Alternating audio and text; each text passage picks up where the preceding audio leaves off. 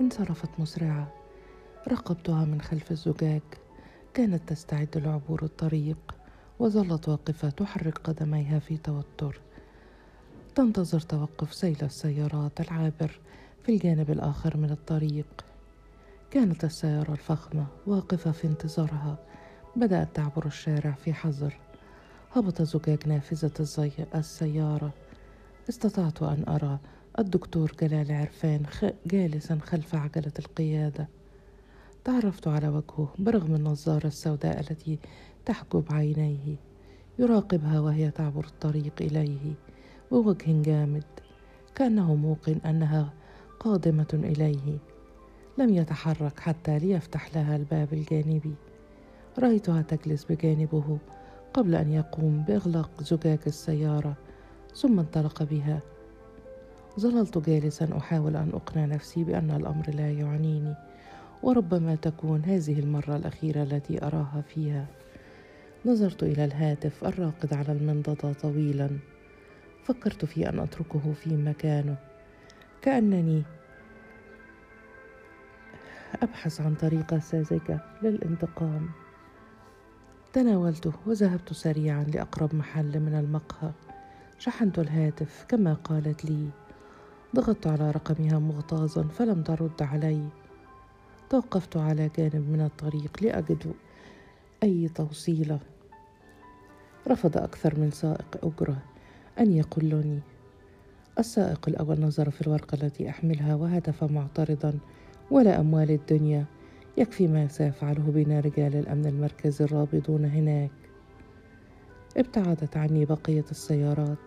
سألت أحدهم عن وسيلة أذهب بها إلى هذا المكان الذي يتحاشاه الجميع. نصحني لن يأخذك أحد إلى هناك. خذ أقرب مواصلة للسيدة زينب وسر بقية المسافة على قدميك. انحشرت بين ركاب الميكروباص. الضيق كان عدد الركاب زائدا عن الحد وظل أحد الركاب يمسك بالباب خوفا من أن يرتطم بالسيارات العابرة. زحفنا ببطء. وسط زحام لا ينتهي. لم تكن المدينة صالحة للعيش. لا أدري كيف يسعى الناس في شوارعها ولا كيف يدبرون أمورهم. في داخل الميكروباص كانت رائحة أجساد الركاب لا تطاق. تختلط بها رائحة الوقود. كأن ماسورة العادم تصب داخل السيارة. حاولت التشاغل بالتفكير في ورد. المسكينة التي تنتظرني تصورت للحظة أنني سأقابل حسن والكلمات التي سأقولها لإقناعه بالعودة. كنت متأكدا من أنه سيبادر للسفر معي ربما نسافر في وقت متأخر من هذا المساء. سأذهب إلى الفندق وآخذ حقيبتي ثم نأخذ معا أي سيارة ليلية. أخذ السائق يصيح زنهم زنهم. أدركت أنني اقتربت من المكان الذي سأهبط فيه. تقدمنا ببطء في شارع ضيق مزدحم مليء بالمساجد والأبنية القديمة. أشار أحدهم إلى جسر خرساني معلق في الفضاء. قال اهبط هنا. هذا أقرب مكان إلى قلعة الكبش. ستجد الصعدة أمامك. شعرت بالارتياح وأنا أهبط. وصلت لآخر طاقتي. استقبلت الهواء الذي لم يكن نقيا. أدرت ظهري لسبيل مع عباس كما قيل لي. صعدت على طريق مرتفع في موازاة سور مسجد ابن طولون العتيق. تأملت مئذنته الملتوية ودرجها المتآكل. حاولت أن أحدد اتجاهي بين إشاراته المتضاربة. كل واحد يدلني على المكان بطريقته وأنا أدور وأعود على أعقابي. وأخيرا شممت رائحة بقايا حريق. فاجأتني حشود العساكر المتشحين بالسواد يرتدون الخوذات ويحملون العصي والدروع. تذكرت الأيام التي كانوا يأتون فيها ويحتلون مدينتنا. في تلك الأوقات العصيبة عندما يمتلئ الجو برائحة النشادر وينام الخوف في الشوارع الضيقة. أشعر الآن بالشيء ذاته. سرت بواساة صف ممتد منهم يكونون جدارا عازلا وخلفهم تبدو المنطقة المحترقة. بقايا أنقاض لأخشاب متفحمة وعشش من الصفيح تلوت بفعل النيران. أرض ممتدة مغطاة بالسناج الأسود. بقايا جذوع شجر مغروسة في الأرض. وأكوام مرتفعة من القمامة تتصاعد منها النار. بقايا حريق مروع التهم كل ما أمامه. لم يخلف إلا مجموعة متلاصقة من العشش. نجت من الحريق بسبب معجزة ما. تحيط بها وجوه البشر المفزوعين يجلسون رجالا ونساء. بجانب بقايا عالمهم المحترق يراقبون الجنود في حذر وتحفز. يتوقعون هجومهم في أي لحظة. يتقافز أطفالهم وسط الحطام. لا يبدو من وجوههم ملوثة بالسناك غير عيون براقة. لا يكفون عن الصياح أمرح أم غضب؟ لا أدري. هل وجودهم فقط هو الذي يمنع الصدام بين الأهالي والعساكر أو بالأحرى يؤجله؟ الجو كله كان مشحونا بالخوف والترقب. كنت أعتقد أن مدينتنا فقط هي التي تتفرد بهذا التورد التوتر. سألت أحد العابرين عن العنوان الذي أقصده. أشار إلى بعض البيوت المتلاصقة تبتعد قليلا عن الساحة المحترقة ولكنها لم تنجو من آثار الحريق. كانت ملطخة بالسناج ومتأهبة للاشتعال. أخيرا وجدت شيئا ما زال قائما على حاله. هناك عنوان يمكن أن أتوجه إليه. بيوت قائمة وشارع مطرب تجري فيه عربات التوك توك الصغير ومقهى معتم وضيق على الناصية بجانبه صف من بيوت متداعية ما زالت تقاوم الانهيار. جدرانها مليئة بفجوات وأحجار متكسرة. وكأنها قد تعرضت لعديد من الغزوات. أبوابها منزوعة وبرغم ذلك هناك قضبان من الصلب على نوافذها السفلية. دلني عامل المقهى على البيت الذي أقصده. كان أشبه بعلبة مغلقة. يتبدد الضوء قبل أن يدخل إليها. صعدت الدرج المظلم. خائفا ومتوكسا. كان متكسرا ويحمل خطواتي بصعوبة. توقفت أمام باب مغلق لإحدى الشقق. هذا هو المكان الذي تعبت كثيرا لأصل إليه. طرقت الباب وكأنني أستغيث من الصمت والظلمة لو لم يرد علي أحد فسوف تكون هذه نهاية رحلتي ونهاية ورد ونهاية أوهامي. ظللت واقفا في الظلام. أخطأ أخطأت العنوان. أم أن هناك طريقا مغلقا كالعادة. يا ربي لماذا كل هذه المعاناة؟ تعثرت في الظلام وأنا أعاود هبوط الدرج. أوشكت على السقوط. توقفت. هل يمكن أن ينتهي الأمر هكذا؟ أقبل بالهزيمة وأعود أدراجي. أم أجلس وانتظر على المقهى؟ ربما تجعله المصادفة يمر من أمامي. لماذا يبدو كل شيء صعبا ومقبضا إلى هذا الحد؟ كنت أختنق برائحة الحريق التي تملأ أنفي. عاودت صعود الدرج من جديد ودققت على الباب بكل ما أملك من قوة. أفرغت فيه شحنة الغضب والإحباط التي أشعر بها. صحت. افتح لي الباب يا حسن يا رشيدي. أنا أعرف أنك موجود في هذا المكان. كدت أبكي من شدة الإحباط والعجز. لم أرد أنت موت ورد بهذه السهولة. كلما اقتربت تبدد كل شيء مثل السراب. ولدهشتي الشديدة حدث شيء ما. شيء أشبه بالمعجزة. ظهر ضوء في الداخل. طاقة القدر في ليلة مظلمة. شعت الفتحة الصغيرة في أعلى الباب بالضوء الذي أضاء المكان من حولي. عدت أصرخ.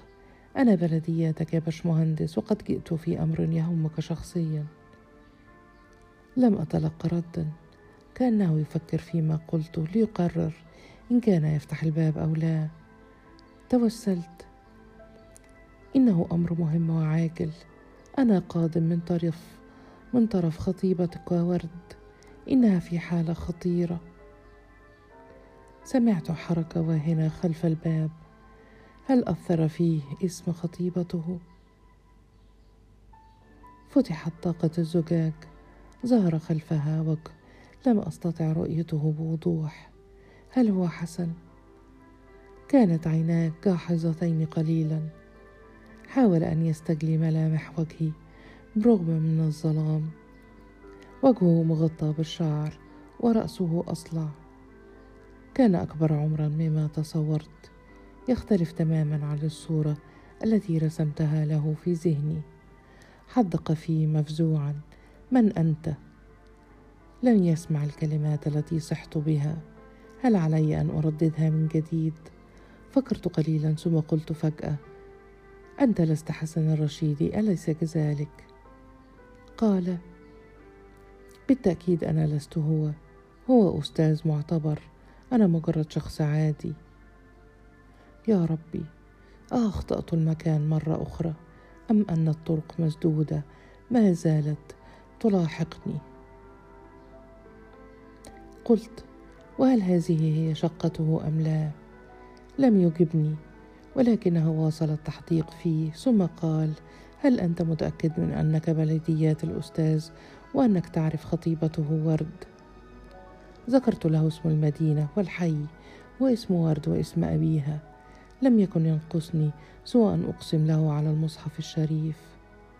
اختفى وجهه وأغلق الفتحة الزجاجية ولكن لم يطفئ النور. ظللت أرتجف خائفا من أن يسود الصمت من جديد. ظللت واقفا لبرهة طويلة بعد الشيء. وأخيرا سمعت الصوت المزلاج وهو يتحرك من مكانه. وفتح الباب غمرني الضوء القادم من الغرفة. بالرغم من أنه كان شحيحا. كانت الفتحة ضيقة والرجل يمسك الباب ويرتعد. لا أعرف لماذا. همس لي أدخل سريعا. دخلت بصعوبة من الفتحة الضيقة التي أتاحها لي. أغلق الباب خلفه بأكثر من مزلاج. وقف أمامي بقامته الطويلة ووجهه المصفر. يلبس فانيلا داخلية. وبنطلون بيجامة. قال لي هل يمكن أن أرى بطاقتك؟ أخرجت له بطاقة الكلية لتكون أوقع تأثيرا. قرأها بتمعن. قال لي لا مؤاخذة احتياطات أمن. اسمي عبد المعطي. منذ أن شب الحريق في المنطقة وقد شب الفزع في قلوب كل السكان من أمثالي. قلت في دهشة لماذا؟ نظر إلي مستغربا من سؤالي وقال ألم تشاهدهم وأنت في الطريق إلى هنا؟ كلهم أصبحوا بلا مأوى وهم ليسوا أطفالا ونساء فقط ولكن فيهم المجرمون والمسجلون خطر وموزع المخدرات إنهم يحقدون علينا بسبب هذه الجدران التي نحتمي بها ويمكن أن يقتحموها علينا في أي وقت كانت أمارات الرعب بادية عليه حول عينيه هالات سوداء دلالة على أنه لم يذق النوم منذ أيام. قلت في تشكك أنت تقيم وحدك هنا إذن. كنت أخشى أن يرد علي بالإيجاب. وتفلت من يدي آخر الخيوط.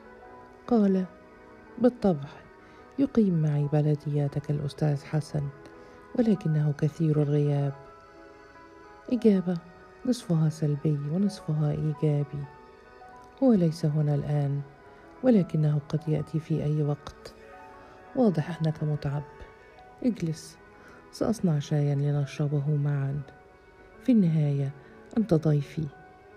كنت في حاجة إلى تلك اللمسة من الضيافة. أن أشعر أنني شخص مرغوب في وجوده. جلست على مقعد غائر القاع. كانت الشقة عارية الجدران طلاؤها متساقط. ثلاجة صغيرة في أحد الأركان تنتفض في طنين متواصل. وفي الركن الآخر منضدة حولها مقعدان. عليها كومة من الجرائد القديمة. لا توجد أي صورة معلقة على الجدران. تمنيت أن تكون هناك واحدة على الأقل. لحسن لأعرف شكله. طمأنت نفسي أنه سيأتي بعد قليل وسأتعرف إليه مباشرة. كل ما أراه حولي كان متواضعا أقرب إلى حالة البؤس. أفشل في الحصول على عمل بعد أن فقد منصبه في الكلية بالرغم أنه كان مهندسا ويمكنه أن يعمل في أي شركة. أم أن سوء الطالع قد لهزمه وربما استمر رجال الأمن في ملاحقته كالذباب عاد الرجل حاملا صينية صغيرة عليها كوبان من الشاي وضعها على الأريكة بجواري ثنى ساقيه وجلس على الأرض تحت قدمي مباشرة. أحسست بالإحراج وحاولت أن أغير جلستي وبدأ يتكلم من فوره ويخرج المخاوف التي كبتها طويلا في داخله. قال هذه المنطقة مرعبة وتحولت إلى جهنم بعد الحريق. الأهالي ينامون على الأخشاب المحترقة ولا يريدون الذهاب إلى أي مكان آخر. في الحقيقة لا يوجد مكان آخر يذهبون إليه. الحكومة تعدهم بكثير وكالعادة لا تعطيهم شيئا. ولو كان هناك شيئا فقد أخذه الآخرون. أنا فقط أنتظر اللحظة التي يرحل يرحلونهم فيها بعيدا عن هنا حتى أستطيع أن أنام. كان موضوع الحريق مسيطرا على ذهنه بشكل مرعب وجدتني أقول له كيف حدث الحريق؟ قال مثل كل شيء في مصر لا أحد يعرف السبب بشكل محدد. يقولون أن هناك انفجار انبوبه بوتاجاز ويصر الأهالي أن هناك كريات من اللهب قد ألقيت عليهم من أعلى من فوق الجسر العلوي بشكل متعمد. وهم يصرون على أن الحكومة تريد اقتلاعهم من هذا المكان. قلت لماذا؟ قال يقولون أن الصين تريد شراء هذه الأرض سيقيمون عليها مصنعا ضخما ينتج الملايين من العصا من العصا الذهبية.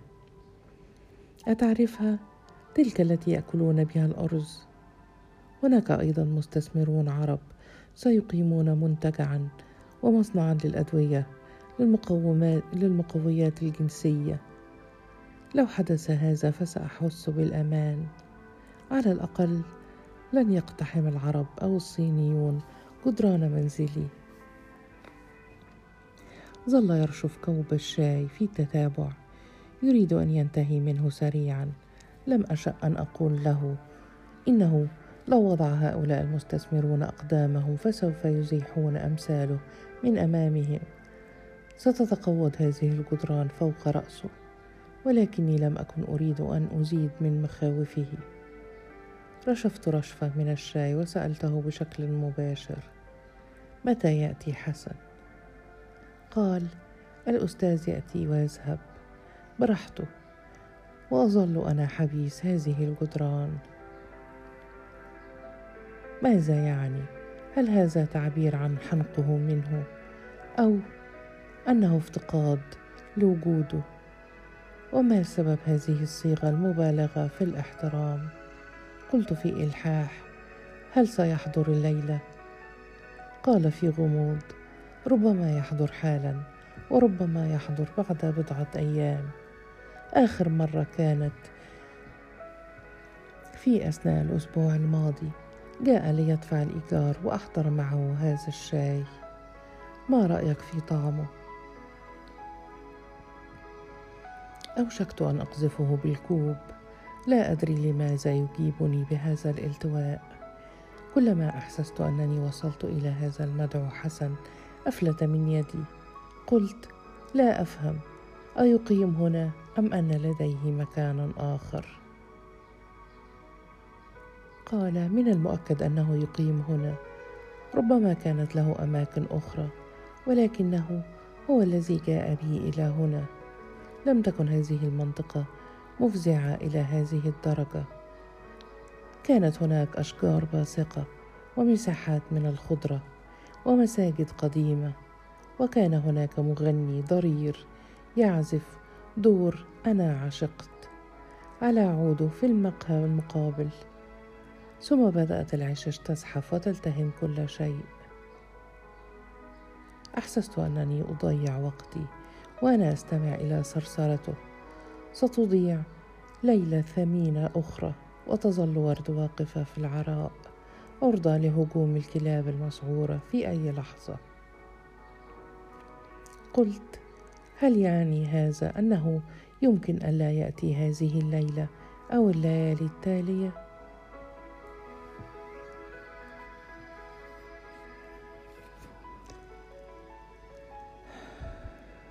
قال يمكن أن يأتي. هذه شقته كما قلت لك وعلى يمينك باب غرفته.